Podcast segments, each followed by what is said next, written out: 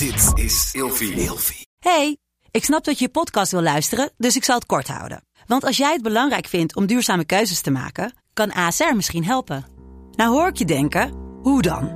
Nou, bijvoorbeeld bij het duurzaam herstellen van schade. Of de premies die we beleggen volgens ons duurzaam beleggingsbeleid. Dat bepaalt waar we wel en juist niet in investeren. Wil je meer weten over welke duurzame keuzes ASR maakt? Ga dan naar asr.nl slash duurzame keuzes. ASR doet het. Zo, dan kan je nu lekker naar je podcast luisteren. Vroeger. Meneer de Munnik, we bespreken deze week het onderwerp Spaanse shit. En in deze aflevering hebben we altijd een verhaal in de categorie een historisch personage. We gaan het hebben over de watergeuzen. Ja, in dit geval dus personages. Ja. Eh, het zijn meerdere gasten. Dat zijn toch Nederlanders, geen Spanjaarden? Het zijn Nederlanders, ehm, niet alleen Nederlanders. Eh, er waren, waren uit, uit meerdere landen waren het uiteindelijk. Het zijn eigenlijk gewoon piraten. Ja, gewoon boerenpiraten eigenlijk, toch? Ja. Eh, die dus eigenlijk eh, iedereen het leven zuur maakten, maar eh, hier niet welkom waren en via de, de kaapvaart of eigenlijk de piraterij aan hun ja, levensbehoeften kwamen. Ehm, per ongeluk kwamen ze in Brielen, zeggen ze, hè, kwamen ze een Spaans garnizoen tegen, die, die gaven zich gelijk over.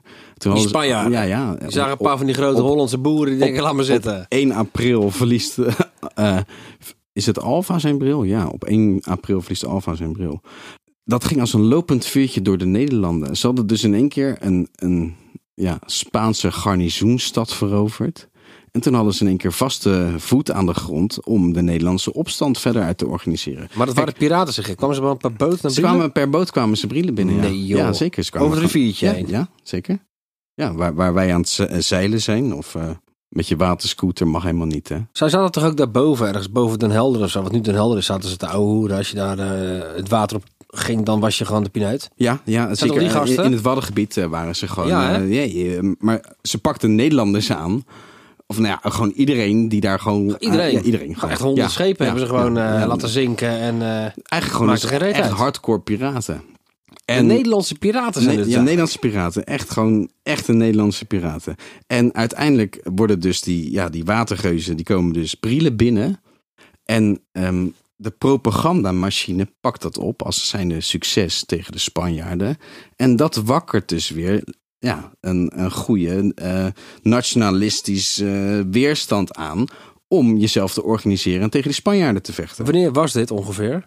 Ehm, dit gebeurde op 31 maart ehm, tot 1 april in welk jaar? eh, 1572. Oh, dat is wel lang geleden. Ja. Dus toen had je al een propagandamachine eigenlijk. Ja, ja, ja, dat was al gaande. Absoluut. Tot morgen. Vroeger.